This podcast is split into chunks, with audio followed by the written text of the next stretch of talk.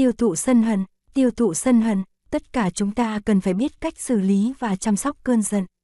Muốn vậy ta phải chú ý đến khía cạnh sinh hóa, biochemical, của sân hận, bởi vì cơn giận có gốc rễ từ thể chất cũng như từ tinh thần. Phân tích cho sâu sắc ta có thể khám phá ra những yếu tố sinh lý của cơn giận. Vì vậy cần xét kỹ lại cách chúng ta ăn, uống, tiêu thụ cũng như săn sóc thể xác trong đời sống hàng ngày. Cơn giận không phải chỉ là một hiện tượng tâm lý. Theo lời Bụt dạy, thân và tâm không thể tách rời. Thân chính là tâm và đồng thời tâm cũng chính là thân. Vì thân và tâm liên hệ chặt chẽ và không thể tách rời cho nên cơn giận không phải chỉ là một hiện tượng thuần túy tâm lý. Trong đạo Bụt có danh từ Namarupa. Namarupa tương đương với danh từ Psychosoma của khoa học Tây Phương. Danh từ Namarupa hay Psychosoma có thể dịch là tâm sinh lý, là thân và tâm như một hợp thể. Cùng là một hiện tượng mà có khi phát hiện ra như thuộc về tâm, có khi phát hiện ra như thuộc về thân. Quan sát tánh chất của các hạt cơ bản, elementary particle, các nhà khoa học vật lý khám phá ra rằng các hạt cơ bản có khi biểu hiện ra dưới một dạng sóng, wave, có khi biểu hiện ra như một hạt vật chất. Sóng rất khác với vật chất, sóng chỉ có thể là sóng, nó không thể là vật chất. Nhưng đối với một hạt cơ bản thì sóng và vật chất cùng là một. Vì vậy thay vì gọi các hạt cơ bản là sóng hay vật chất, các nhà khoa học đã phối hợp hai danh từ wave và particle lại với nhau và gọi hạt cơ bản là wavicle.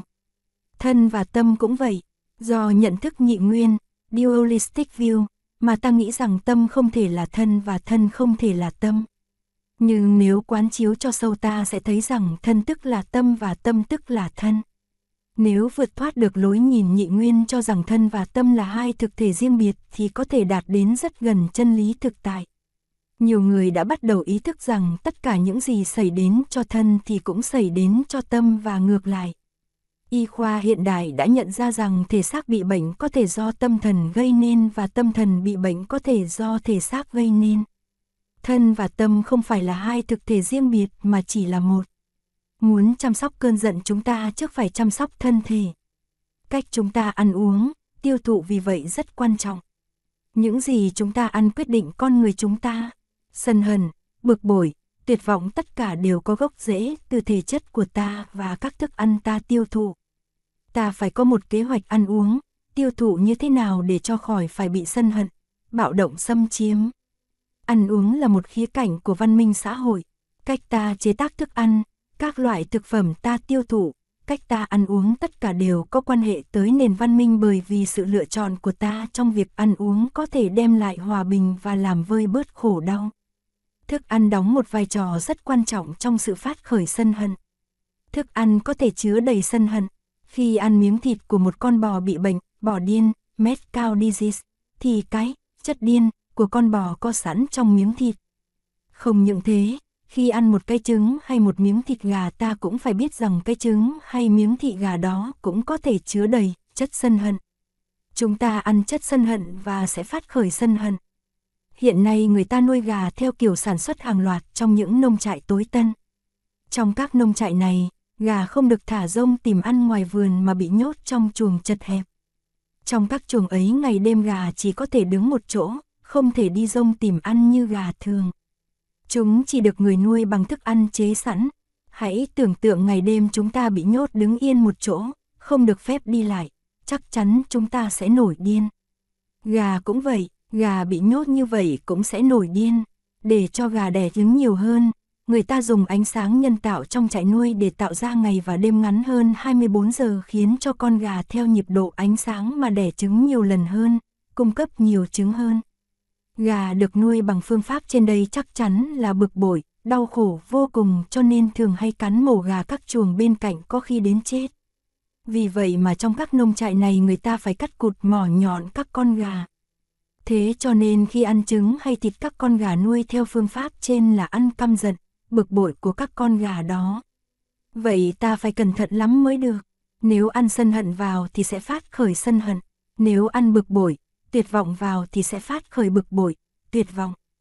Ta nên ăn trứng do các con gà được nuôi một cách thảnh thơi, hạnh phúc. Không nên uống sữa từ những con bò có mang chất căm giận trong mình. nên uống sữa của các con bò được nuôi bằng thực phẩm và phương pháp tự nhiên. Phải hỗ trợ các nông gia chăn nuôi súc vật bằng những phương pháp nhân đạo, tự nhiên. Nên ăn các loại rau được trồng theo phương pháp hữu cơ. Rau cải hữu cơ có thể mắc tiền hơn, để bù lại ta có thể tập ăn ít đi. Ăn ít là một điều có thể tập được. Tiêu thụ sân hận qua các giác quan khác. Tâm sân hận được nuôi dưỡng không phải chỉ bằng các thức ăn mà còn bằng những gì ta tiêu thụ qua mắt, tai và ý thức. Như vậy tiêu thụ những sản phẩm văn hóa cũng có liên hệ tới tâm sân hận. Cho nên hoạch định một đường lối tiêu thụ là rất quan trọng. Tất cả những gì ta đọc trong báo chí, xem trên truyền hình đều có thể độc hại vì có thể chứa đầy những yếu tố sân hận, bức xúc. Một cuốn phim trên màn ảnh, cũng như một miếng thịt bò, có thể chứa đầy sân hận. Báo chí cũng như chuyện trò cũng có thể chứa đầy sân hận. Đôi khi vì cảm thấy trống trải mà ta chuyện trò, nhưng chỉ nội trong một giờ những lời nói của người kia có thể đưa vào tâm thức ta rất nhiều độc tố. Nếu ta tiêu thụ quá nhiều độc tố sân hận thì một ngày nào đó sân hận sẽ phát hiện. Vì vậy cho nên tiêu thụ cho có chánh niệm là một điều rất quan trọng. Khi nghe tin tức hay đọc một bài báo, khi bàn luận một vấn đề gì với người khác cũng có thể là ta đang tiếp nhận những độc tố như khi ta ăn uống thiếu chánh niệm. Ăn cho đúng và ăn ít lại. Có nhiều người ăn thật nhiều để quên đi buồn phiền, trầm cảm. Nhưng ăn nhiều quá sẽ gây hại cho bộ phận tiêu hóa và sân hận dễ phát khởi. Ăn nhiều quá sẽ tạo ra quá nhiều năng lượng. Nếu không biết xử lý thì năng lượng ấy có thể biến thành năng lượng của sân hận, tình dục và bạo động. Khi ăn đúng thì có thể ăn ít lại. Chúng ta chỉ cần phân nửa số lượng thực phẩm tiêu thụ hàng ngày.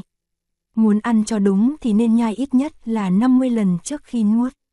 Khi ăn thật chậm, nhai thật kỹ thì thức ăn trong miệng sẽ nhừ nát và dễ tiêu. Các chất bổ dưỡng sẽ dễ thấm vào cơ thể. Như thế tuy ăn ít mà lợi cho cơ thể còn hơn là ăn nhiều mà không tiêu hóa. Ăn là một thực tập sâu sắc. Khi tôi ăn, tôi tận hưởng từng miếng ăn. Tôi ý thức rõ rệt từng miếng ăn trong miệng tôi. Tôi ý thức là tôi đang ăn.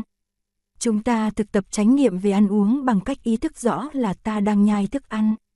Nhai thật cẩn thận, nhai với niềm vui trong lòng, thỉnh thoảng dừng lại để nhìn những người thân, bạn bè, tăng thân đang cùng ngồi ăn.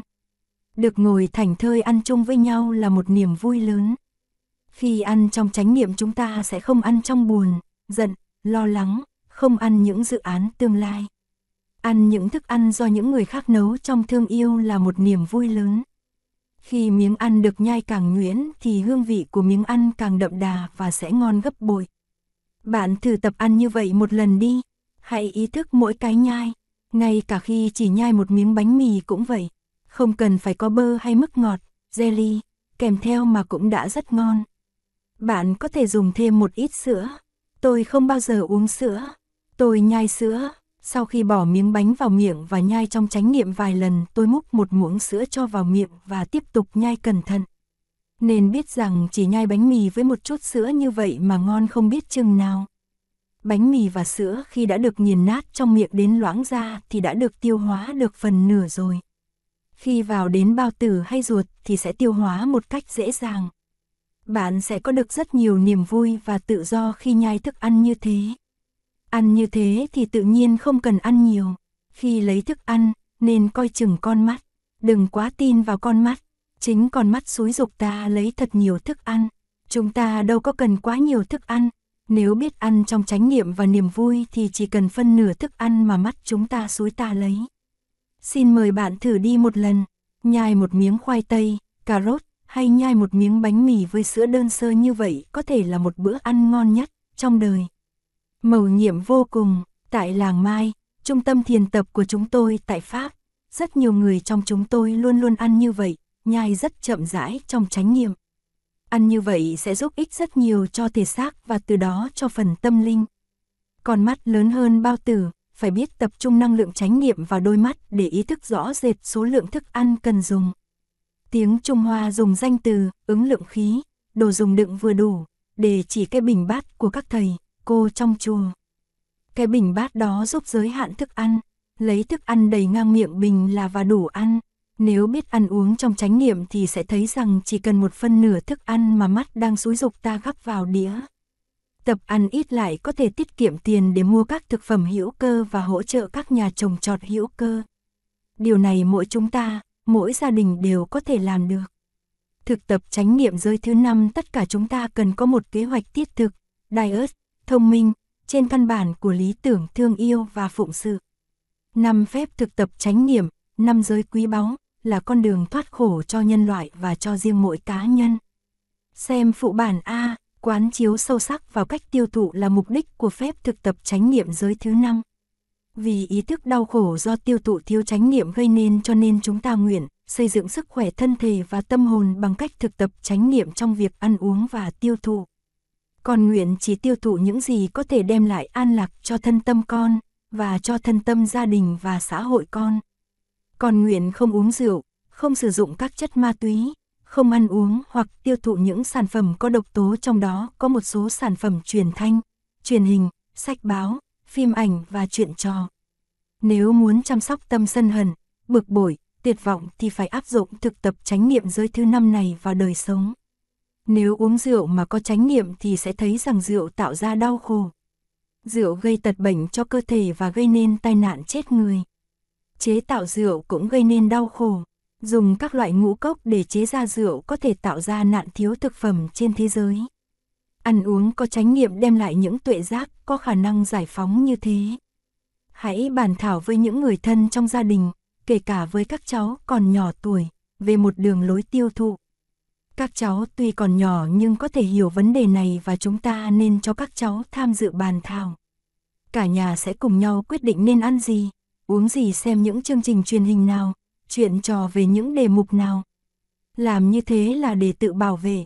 Chúng ta không thể nói tới tâm sân hận, không thể luận về cách thức đối trị tâm sân hận mà không chú ý đến những gì mà chúng ta đang tiêu thụ, bởi vì tâm sân hận có liên hệ chặt chẽ với những gì mà chúng ta đang tiêu thụ.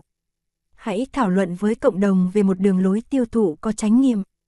Tại Làng Mai chúng tôi nỗ lực để tự bảo vệ. Chúng tôi không tiêu thụ những gì có thể nuôi lớn tâm sân hận, bực bội và sợ hãi. Trong mục đích tiêu thụ cho có chánh niệm, hãy thường xuyên thảo luận về những gì chúng ta ăn, cách thức chúng ta ăn uống, làm sao để bớt mua sắm, làm sao để chỉ tiêu thụ những thức ăn tốt cho cả thân lẫn tâm.